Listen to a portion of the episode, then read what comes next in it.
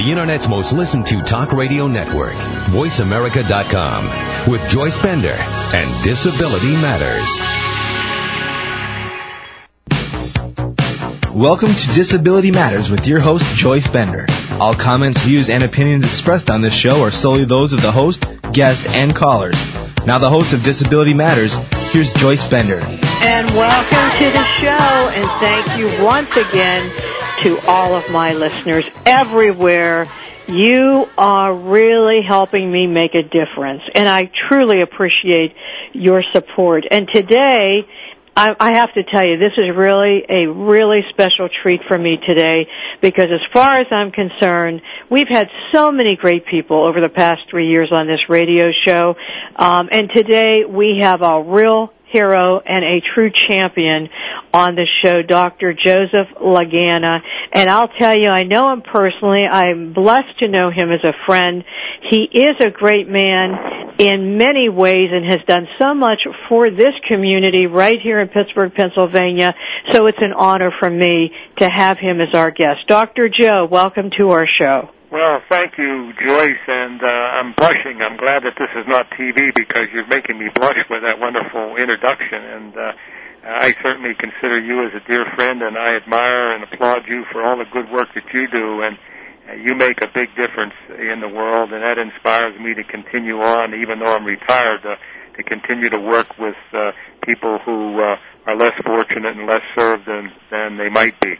Well, I'll tell you what. Let me tell you, I want to just tell all of our listeners, if someone would say to me one word about Dr. Joseph Lagana, I would say humble.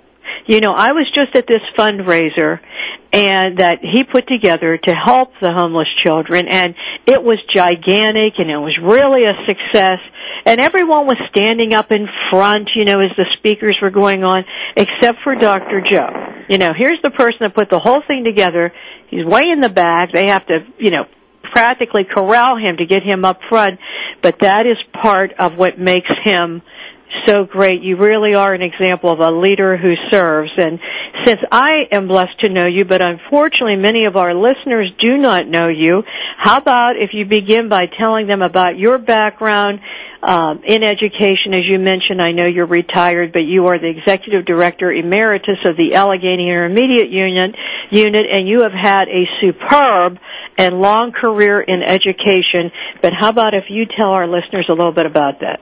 Uh, I'd be delighted to. Uh, as you said, I uh, I had a whole career of 40 years in education, uh, most of it in Western Pennsylvania, and uh, started at uh, Slippery Rock State Teachers College way back when.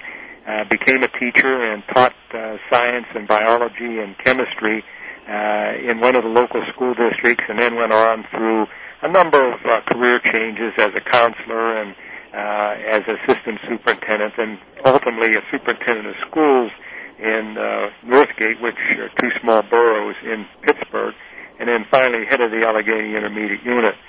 So uh, my my career spanned a number of job changes, but uh, uh, the uh, I always found in uh, each of those job changes the uh, the drive and the attraction to try to work with those less fortunate, particularly those who are uh, less served than they should be.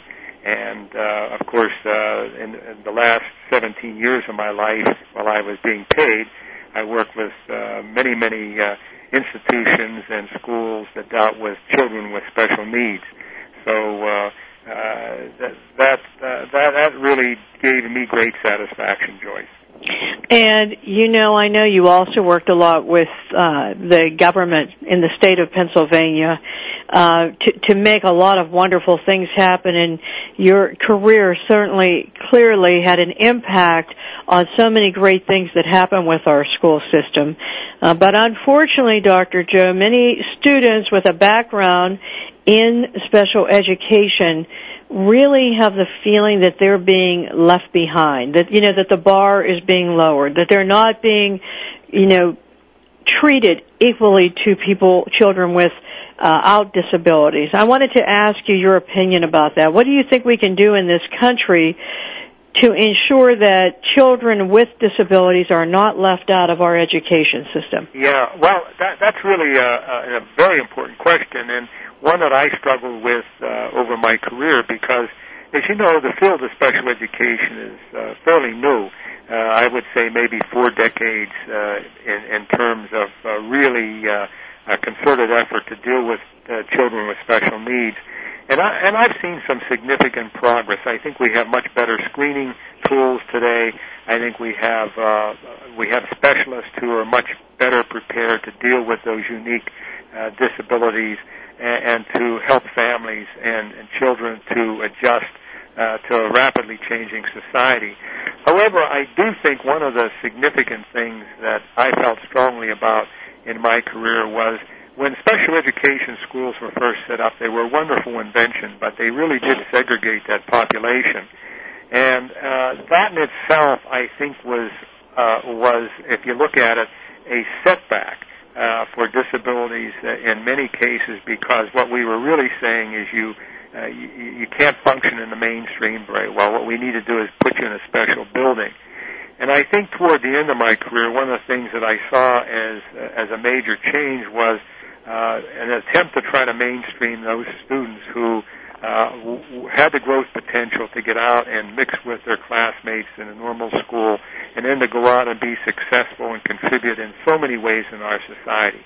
And, and I think that's going to continue on. I think that uh, we're finding ways to get more and more children with special needs out there into the community where they can work, uh, learn how to use the public transportation system, and, and really feel good about themselves and really make a contribution. So I see that evolutionary uh, path uh, continuing on. But I think what, what happens is uh, the uh, the requirements for for uh, local school districts to support that kind of program really has never kept up. Uh, the funding has never kept up with the requirements, and it's very expensive to do the kinds of things that are necessary to teach children, for example, how to use public transportation so they don't get lost and get hurt. Uh, it, really requires one-on-one, uh, one-on-one attention. So part of it is the funding has never really kept up with uh, with what we really know are best practices. So I think one of the things is the funding issue. I think the second issue is we're still not sure. Uh, much of the population is not sure that uh, that putting all that money into it is worth it. And, and, and of course, I believe it's worth it, and I think there are more people day in and day out who are becoming convinced that it's worth it. But it takes a long time for the bureaucracy of the school system to, to make those kinds of adjustments in their budgets. So, uh, you know, I guess we just have to keep pushing on. Uh, we have to give parents the hope that uh, that we can support them and to help uh, their dreams come true.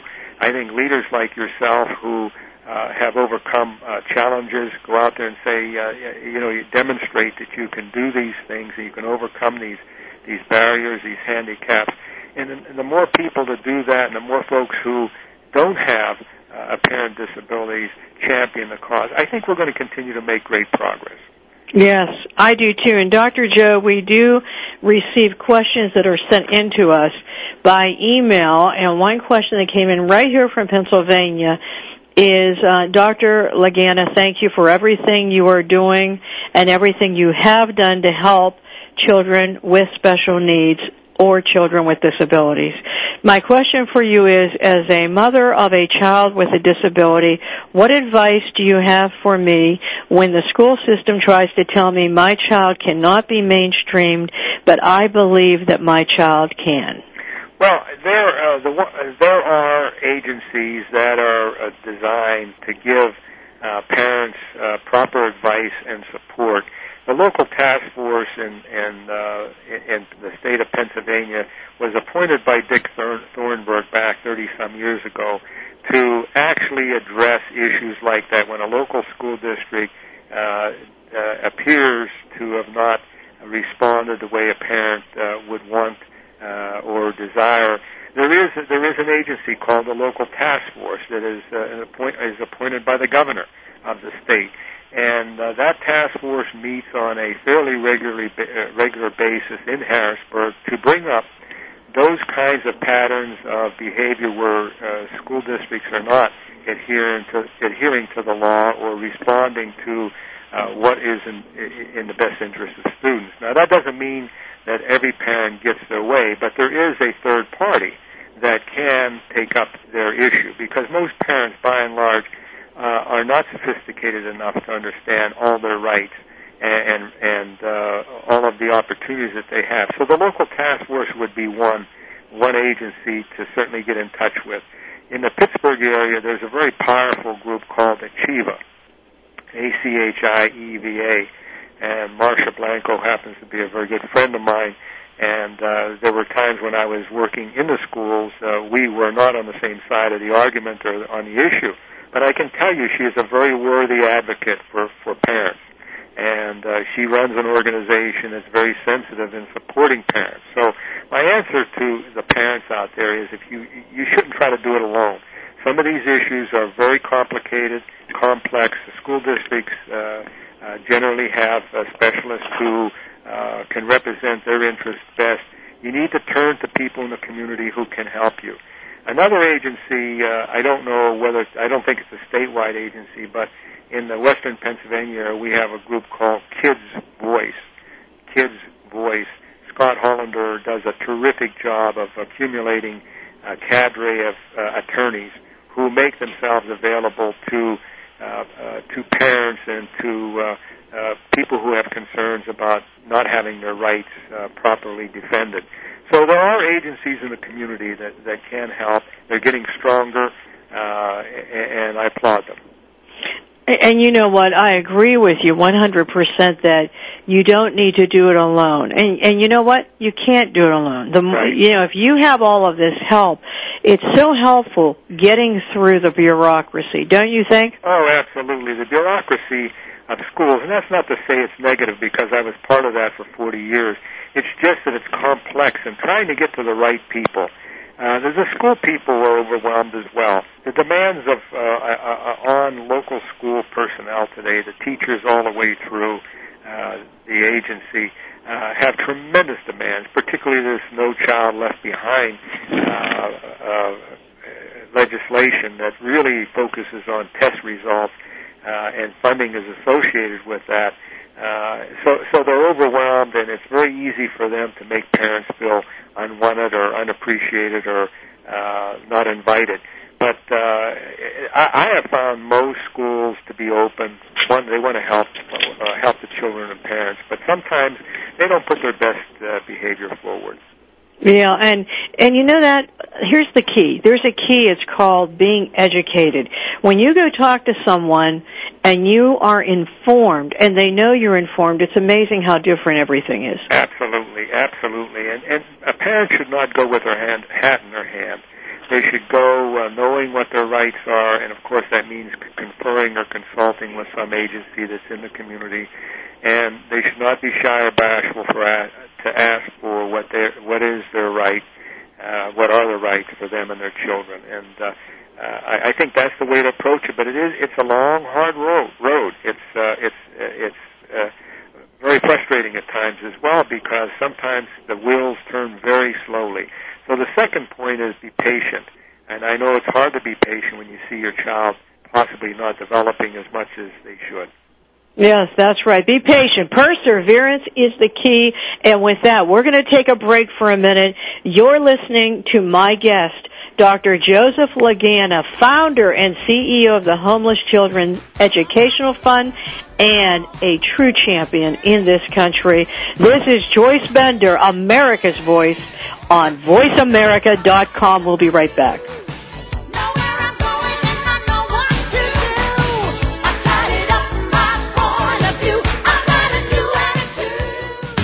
The authority in Internet Talk Radio, VoiceAmerica.com.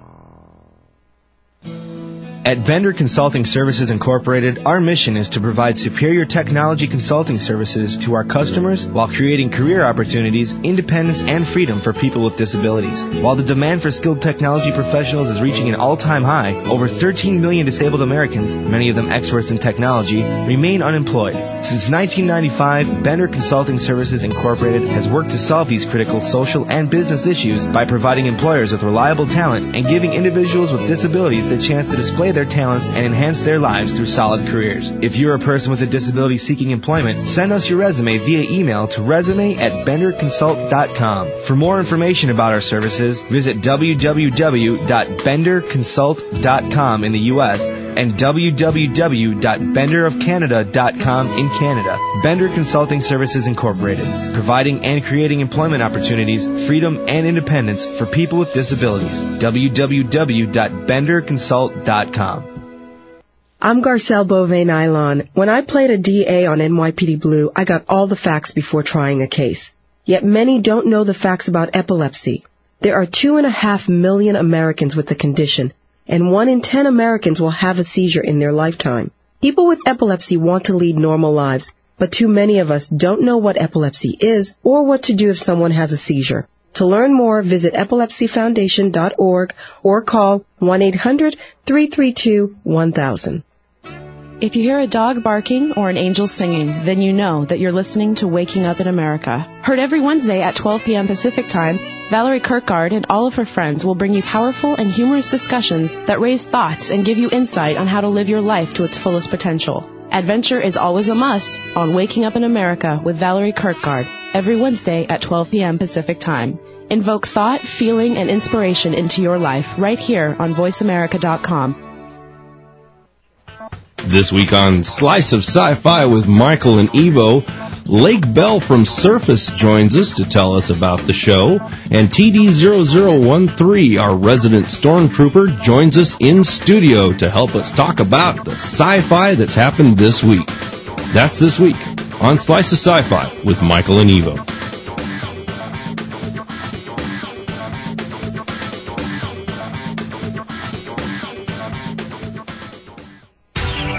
Bringing you around the world right from your desktop. VoiceAmerica.com. If you have a question or comment, call in toll free at 1 866 472 5788. Now, please welcome back the host of Disability Matters. Here's Joyce Bender.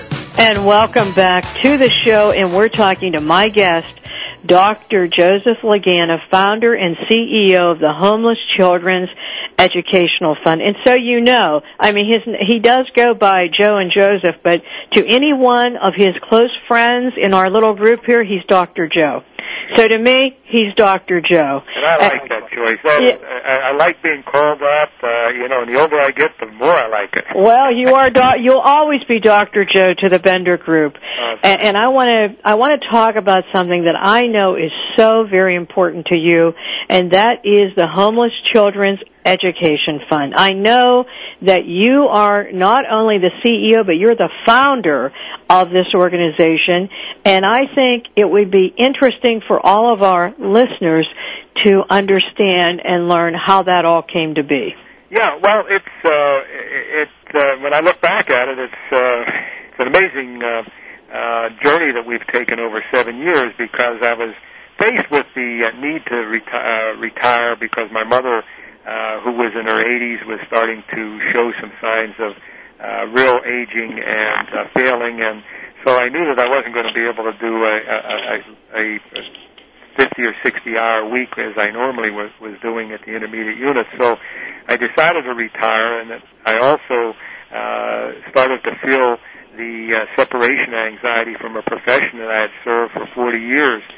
So I started to think about where could I continue to work in the field of education and make a contribution? How could I continue to stay in it? Because I learned a lot in 40 years that I that I felt still was useful to put back into the community and to help parents and particularly uh, to work with children. Uh, nothing gives me more more satisfaction to hear the, the sweet voices of children, particularly if they're poor kids who all of a sudden just, you see their eyes light up and, and they you know that they have some hope and you've given them some hope. But anyways, uh, I discovered that one of the areas of our student population that did not have any voice was uh, the children who were residing in homeless shelters with their mothers. And uh, so I took a look at that from a county level and uh, discovered that at the time there were 17 shelters that had children and their mothers. Uh, the uh, uh, the children would be uh, there with their moms. Their moms would be rehabilitated or be in the process of re- rehabilitated or developing a career. And uh, but yet there were no formal program. There was no formal program to educate the children while they were in the shelter. In fact, uh, on my first tour through the shelters, it was very difficult to find uh, a dictionary or anything of that nature.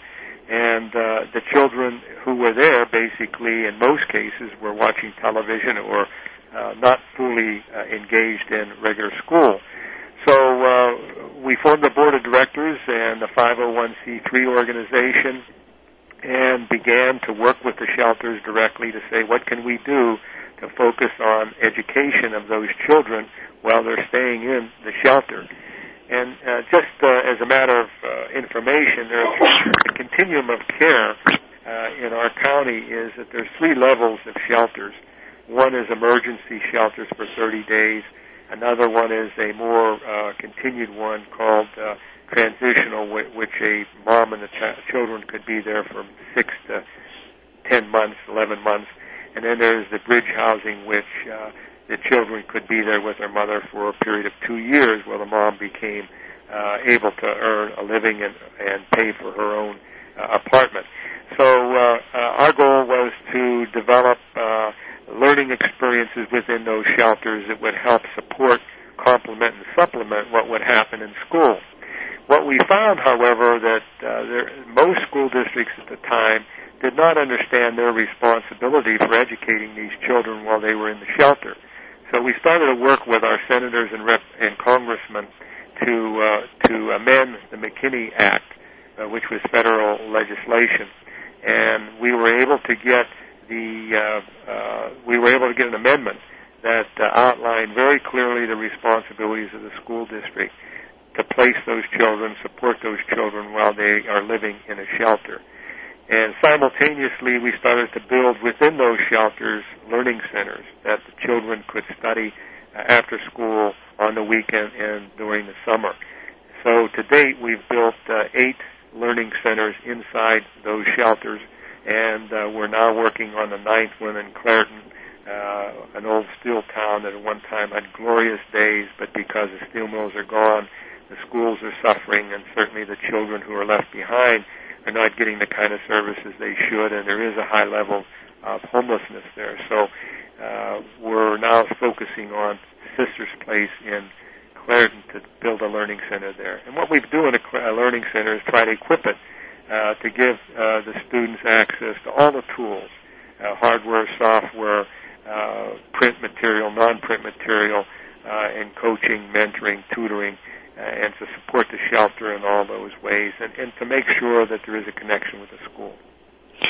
So then you work with various shelters then, is that correct? Yes, uh, there, are, there are now 18 of them, 18 shelters in Allegheny County, and at any given time the county will do a, uh, will do a point in time study. And what they find at any given time, there's probably around 600 children who are in those 18 shelters and as I said, they're there for uh, periods of time that are variable depending on which type of shelter they're in. And so during that time, your whole mission was how do we educate these children while they're in the shelter? Right, correct.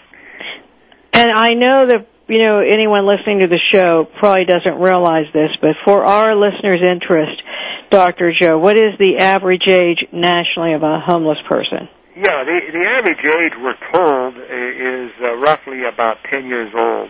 Uh, so the most rapidly growing population are children uh, that are homeless, and oftentimes you don't see them. In fact, seldom do you ever see them because uh, agencies throughout the country are pretty good. The, the police are pretty good. Uh, law enforcement folks are pretty good of uh, of connecting uh, people who are uh, children who are on the street with their mother to appropriate shelters.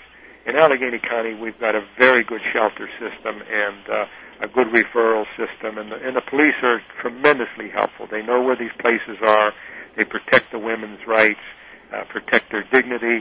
They find a place for them, and then we have to go to work from that point on to try to get them connected with a school.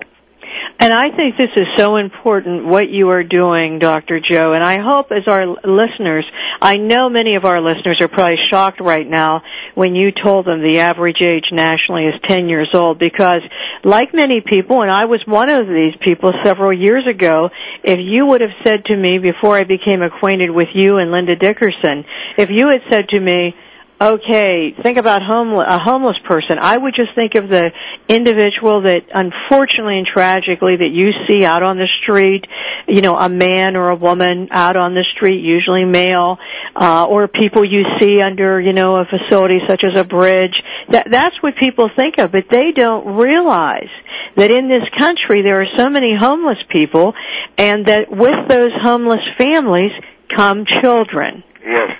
Yeah, and that that is a big discovery for most people. I've been doing this work now for seven years, and I, I find people at first not even believing that. In fact, in fact, the county, uh, the Allegheny County uh, Department of Human Services, didn't quite have a grip on the number and the expansiveness of this issue. Uh, they knew there were children out there, but they didn't know how many. So now they're committed to do more research to find out what are the vast uh, areas of need how can we as a county coordinate services there? Uh, so this is sort of a new endeavor, a new partnership for us with the county, trying to work with them. Uh, the state uh, has a, uh, a liaison, a homeless uh, liaison initiative, which is funded by the federal government, but it's, it's very sparsely funded. Our funding comes primarily from uh, donations and corporate sponsors. We're blessed to have the corporate sponsorships that we have the corporate community has responded beautifully. Donors are very generous, and uh, we're, we're pretty excited about what's happening. We've only begun to scratch the surface here. Now, Joyce, one other figure that might be useful. Uh, I said about 600 children any given time might be there with their mothers. Uh, occasionally there's a few fathers too, particularly the Salvation Army where they do, do take men. But over a course of a year, it's not it's not unrealistic to expect that over 3,000 children in this county will go through a shelter experience. Over 3,000. Oh my goodness, that's terrible. Yeah, and if you if you do that across the state of Pennsylvania, you're talking about more than 25,000, and that's just one state. 25,000 children who might experience a a, a a a period of homelessness.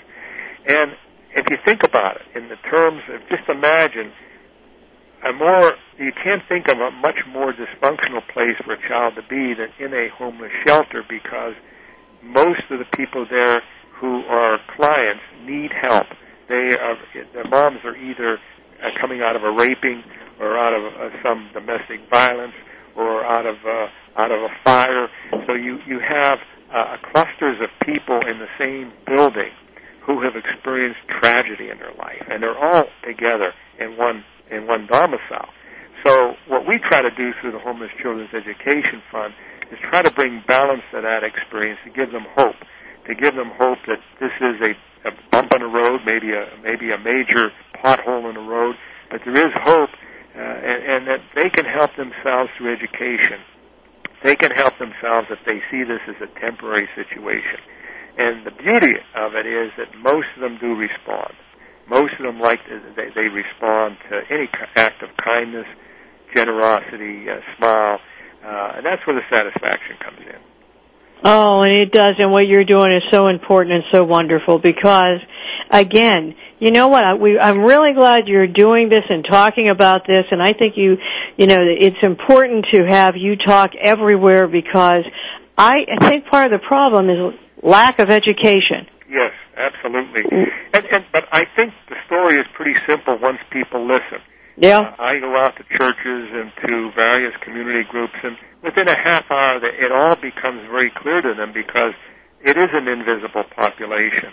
We're not talking about the street people. We're talking about the, the moms who've experienced uh, an unfortunate part of their life, and uh, their children go with them. Uh, and you don't necessarily see these these folks. That's right. Well, listen, we're going to go to break for a minute, and then we'll be right back so you can hear more from Dr. Joseph Lagana, founder and CEO of the Homeless Children's Education Fund, and you're listening to Joyce Bender, America's Voice on VoiceAmerica.com. We'll be right back.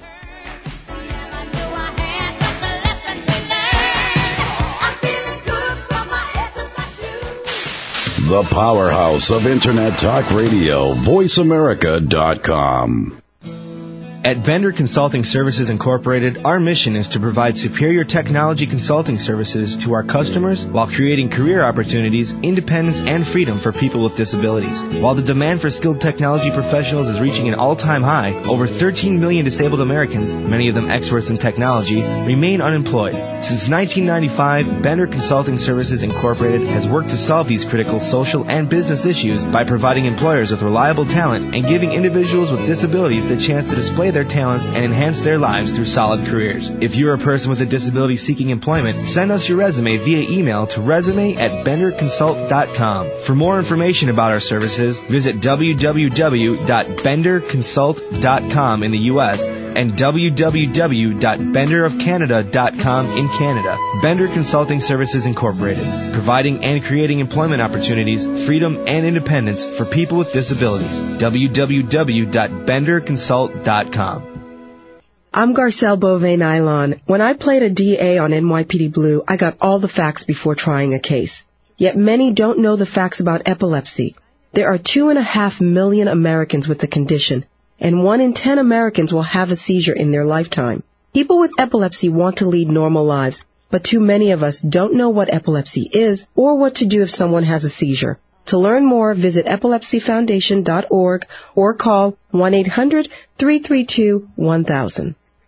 Ever wonder what's in your future? Why you are the way you are? Or what your dreams really mean? Then tune in and call in to the Jackie Marie Show with professional psychic Jackie Marie. With over a reported 90% accuracy in her psychic predictions, Jackie Marie answers your questions on psychic phenomenon, dream interpretation, numerology, astrology, hypnosis, recognizing your own psychic gifts, and so much more. Along with her co-host Alan Richard, Jackie also provides her psychic insight on celebrities, politicians, new items, and a mystery of the week. That's the Jackie Marie Show, broadcast every Wednesday at 5 p.m. Pacific Time, 8 Eastern on VoiceAmerica.com.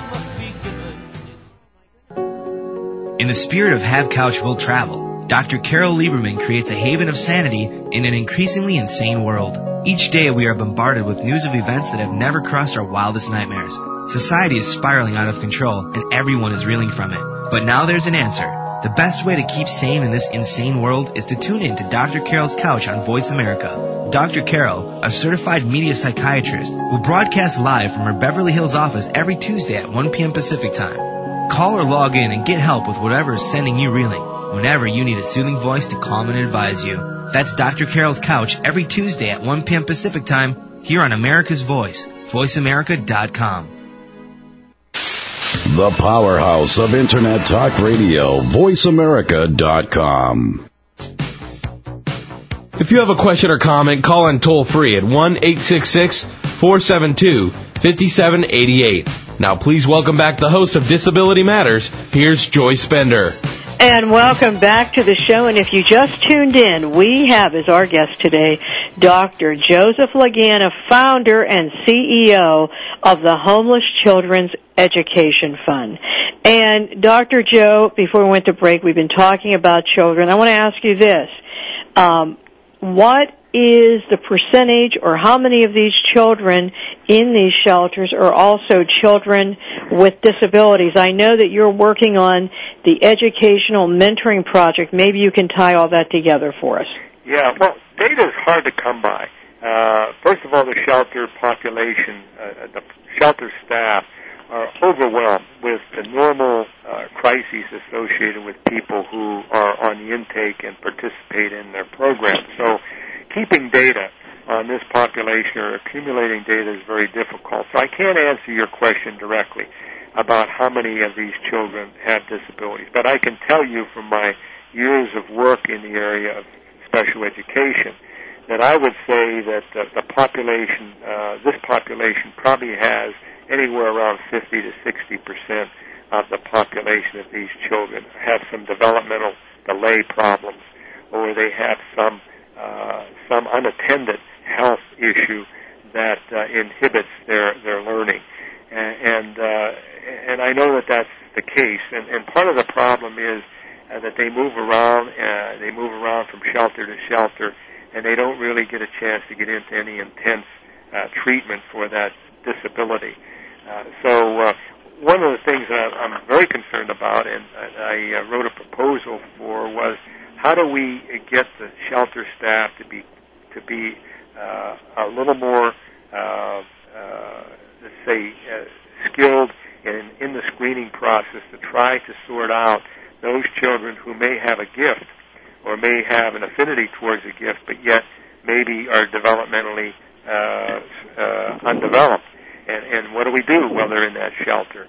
Uh, it's very possible that we have children who have tremendous art skills or music skills or drama skills or creative skills that are being inhibited because maybe they're not they're not very good in academic subjects such as math and and reading or uh, in, in English. And so what happens is uh, they hate school because they don't have a chance to have an outlet for their creative potential. So what we what we're trying to do through the mentoring program is is to get each one of the shelter staff to see themselves as a positive role model for these children, and that as a positive role model, pay a high premium on education, the importance of education and structure. And if we can get every you, every adult that's in a shelter to behave in a way that says education is important, uh, boundaries are important, that standards are important, that structure is important.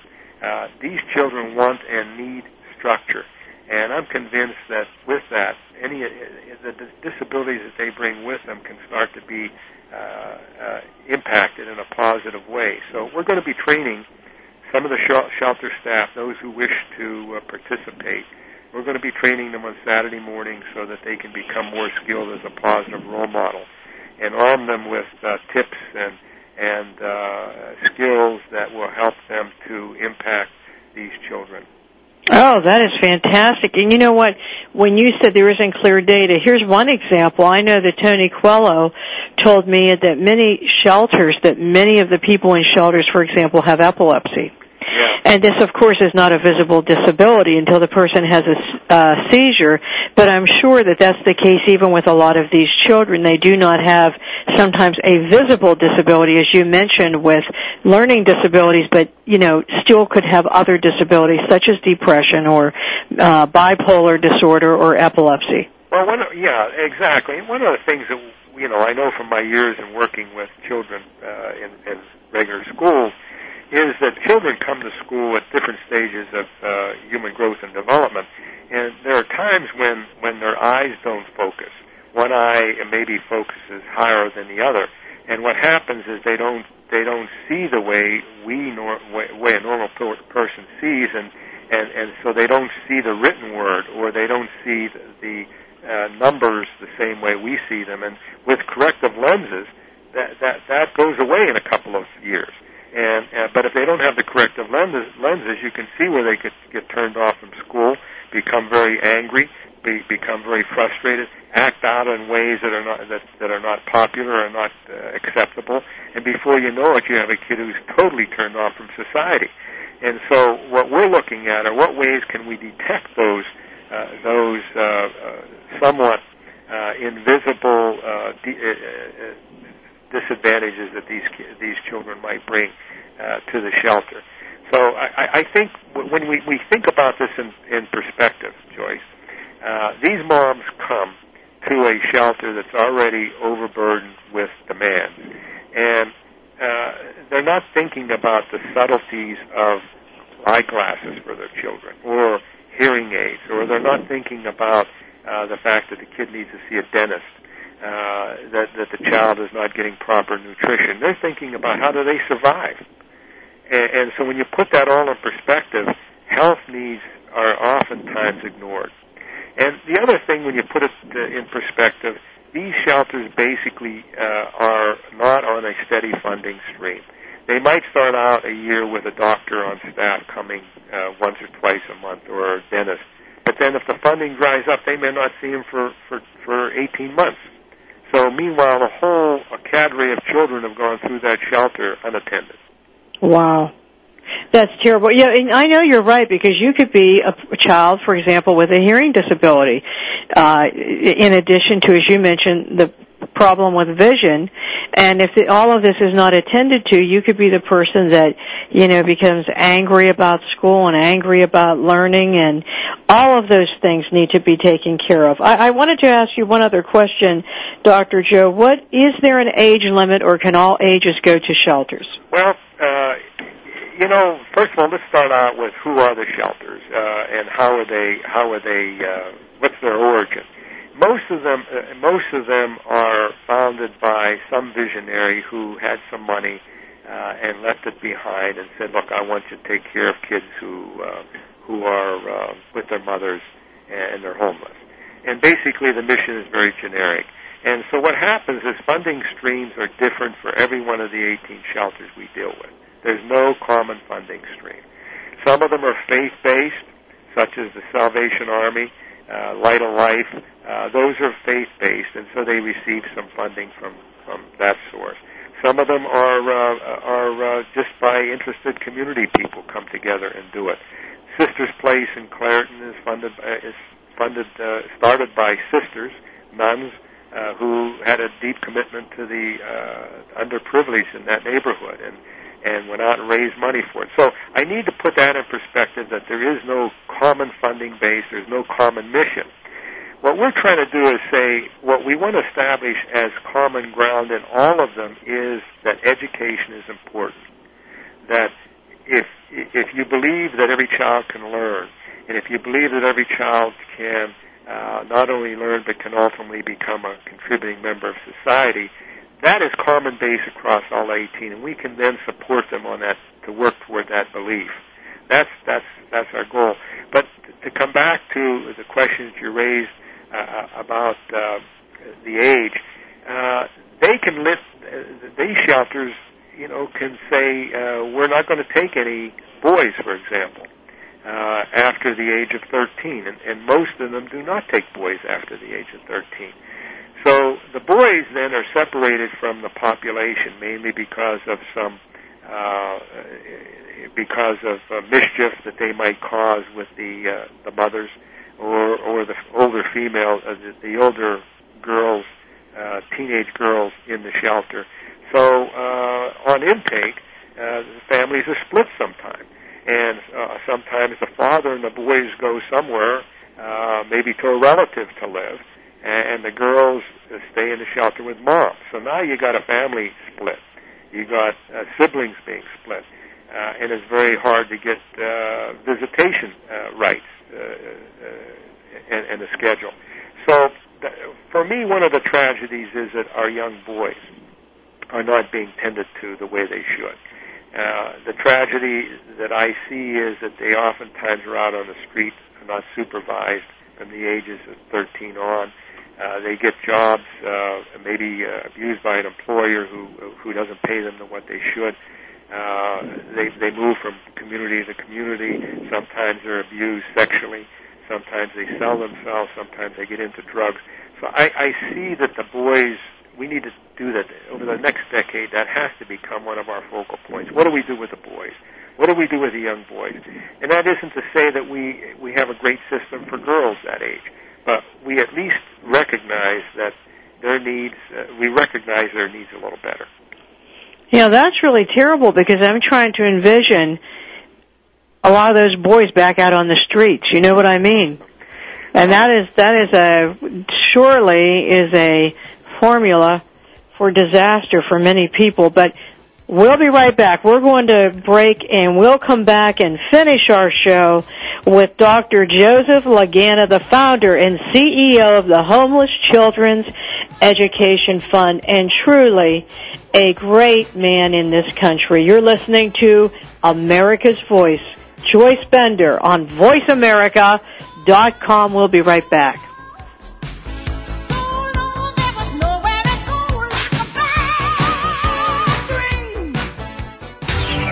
Bringing you around the world right from your desktop. VoiceAmerica.com.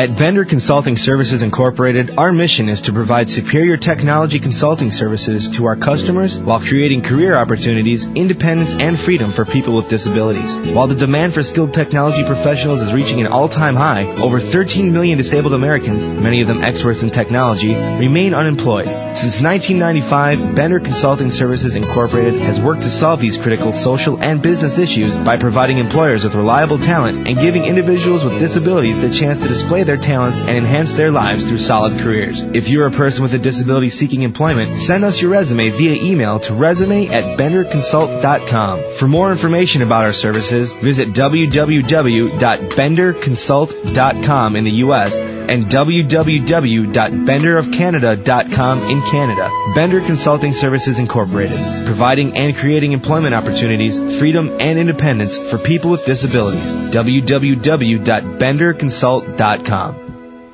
I'm Garcelle Beauvais Nilon. When I played a DA on NYPD Blue, I got all the facts before trying a case. Yet many don't know the facts about epilepsy. There are two and a half million Americans with the condition, and one in ten Americans will have a seizure in their lifetime. People with epilepsy want to lead normal lives, but too many of us don't know what epilepsy is or what to do if someone has a seizure. To learn more, visit epilepsyfoundation.org or call 1-800-332-1000. Hello, this is Rory Garay, President of Greyhound Pets of America and host of Greyhounds Made Great Pets on Voice America. Join me every Friday at 11 a.m. Pacific and 2 p.m. Eastern for an insightful and enjoyable talk about one of man's best friends, the Greyhound. Learn about the history of the Greyhound, discuss proper obedience and training techniques, and find out more about the Greyhound racing industry and what they are doing to help the adoption effort of the former race dogs. If you own a Greyhound or just love dogs like I do, join me for Greyhounds Make Great Pets every Friday at 11 a.m. Pacific, right here on America's Voice, voiceamerica.com. Bringing you around the world right from your desktop. VoiceAmerica.com. If you have a question or comment, call in toll free at 1 866 472 5788. Now, please welcome back the host of Disability Matters. Here's Joyce Bender. And welcome back. We have been talking today to Dr. Joseph Lagana, the founder and CEO of the Homeless Children's Education Fund. Although let me tell you, he's involved in so much in the community.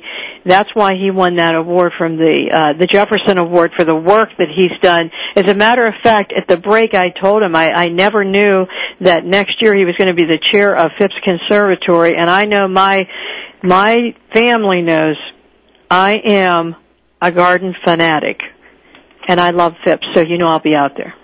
Yeah, we're talking about Phipps. One of the things we want to do is get these children on field trips this year. Mm, that would be good. Yeah. Particularly in the summer, we want to take them to our assets in the community, like the Senator John Heinz History Center, Yes. the uh, aviary, the uh, zoo, and places like that, so that their summer is not just simply staying inside the shelter.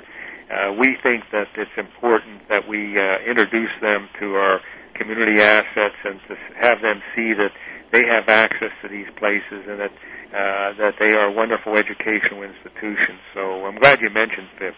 Yes. Well, you know what? Oh, that's because I just love flowers. I love put my hands in Miracle-Gro and I'm in heaven. um, what I wanted to ask you, Dr. Joe, about the Homeless Children Education Fund. Before I forget, what is your website and how can someone donate funds? Yeah, our website is www.homelessfund. That's H O M E L E S S F U N D dot org. That homeless fund is all one word. homelessfund.org. Okay. And they can go straight there to find out how to make a donation if they so desire? Absolutely. We have a wonderful website. We have a retired uh, uh, friend of ours who uh, spends uh, a lot of time each week updating it. So it's up to date as of uh, last week, and uh, so they'll find a lot more than just the way to do- donate. They'll find out more about what we didn't talk about today. So uh, uh, I'm glad that you mentioned that. Thank you, Joyce. Oh, I'm, I'm a big believer in everything you're doing. And I know that at that Homeless Children's Education Fund, I remember, I think it was you telling me the story once, don't you do things such as, if you're going to school and you're a person who is homeless, of course you don't want to go to school and be the person that stands out and it's obvious that you're homeless. Don't you provide them with, uh, bags? Oh, yeah. And things like that? Yeah, well, uh, we are delighted uh, to tell you that uh, our partner, Citizens Bank, the president, uh, Ralph Papa, uh, is a partner with us. And uh, last year we gave we, we collected over 3,000 bags and had them filled with school supplies. And uh, we call that Pack to School in the fall of the year. And I met with uh, the folks from Citizens Bank yesterday. They're geared up to do that once again this August, and we're very glad to have them as a partner. So that's one of the things that we do. We feel that they that they, we want these children to start the school year off uh, with the same kinds of uh, equipment, materials, and supplies that a normal child uh, or their peers would have. And so we try to do everything we can to get them ready for school. Yeah, that is great. Ralph Papa, another great person, the CEO of Citizens, another great person that really gives back to the community. Uh, Dr. Joe, do you have an example or a success story that you could tell our listeners about in reference to HCEF?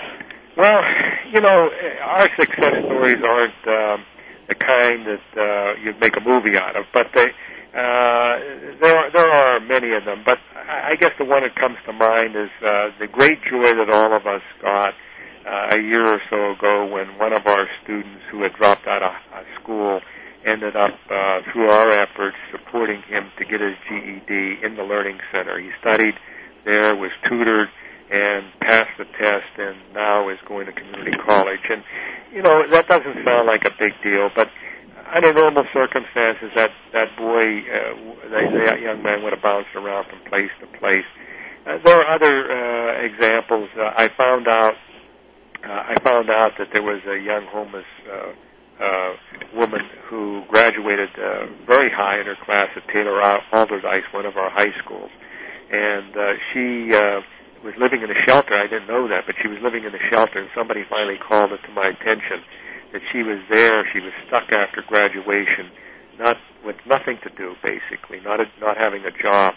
And uh, we were able to get her uh, some funding so she could pass this uh, college board test she's now a student at community college. So, oh, that's so great. It's those kinds of things. We had a young lady last year who uh, was in one of our high schools and didn't have enough money uh, to go to the prom, and so we connected her with some resources where she ended up uh, getting a prom dress and uh, all of the uh, had her hair done and uh, so on and so forth. And she she was the only person in her class that didn't have a graduating uh, a class ring.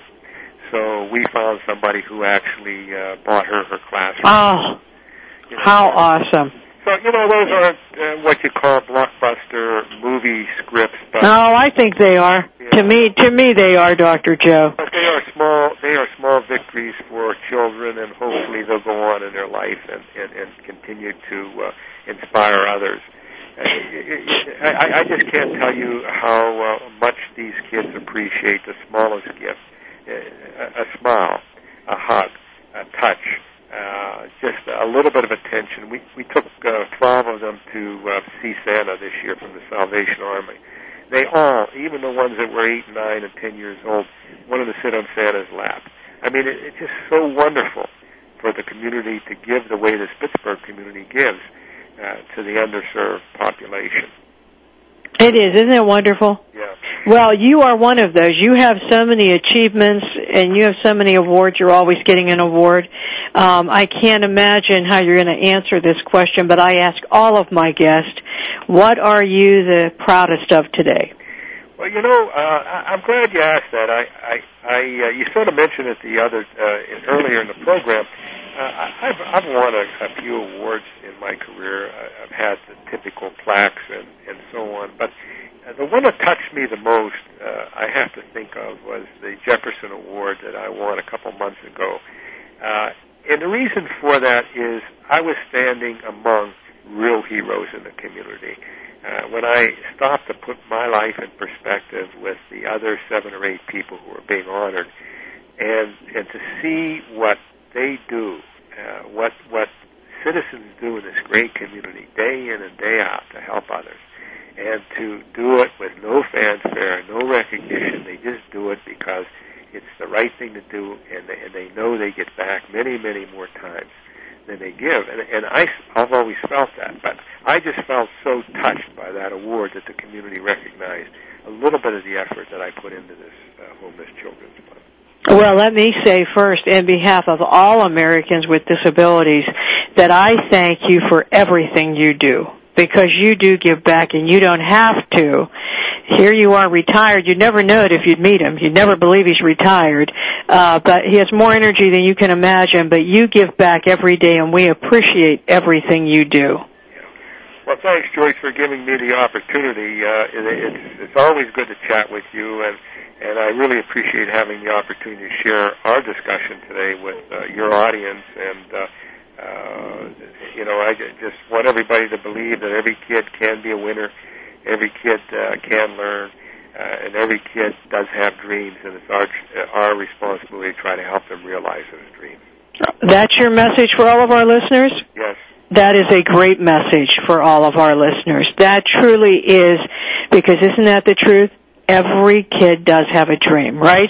Right, absolutely. And you're helping making it happen. You've been listening today to a great person, Dr. Joseph Lagana, the founder and CEO of the Homeless Children's Education Fund, and just a person that has dedicated his whole life to education and to our young people, and we think so highly of him.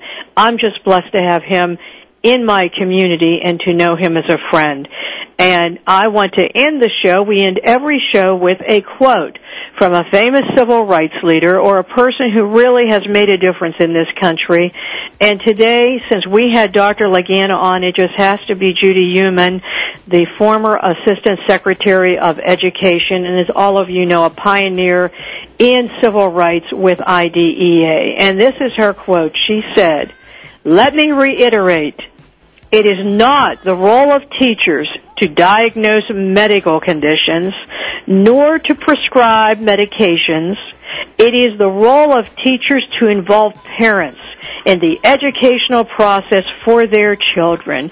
When they work together, they significantly improve the results for their children, said Assistant Secretary of Education Judith Heumann. And with that, we've been talking today to Dr. Joseph Lagana. Dr. Joe, thank you for being with us.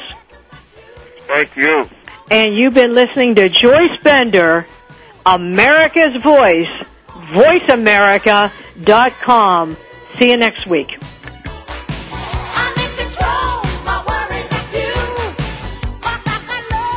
Voice America would like to thank you for tuning in. Please join us next Tuesday at 11 a.m. Pacific Time for another installment of Disability Matters right here on the internet leader in talk radio, voiceamerica.com.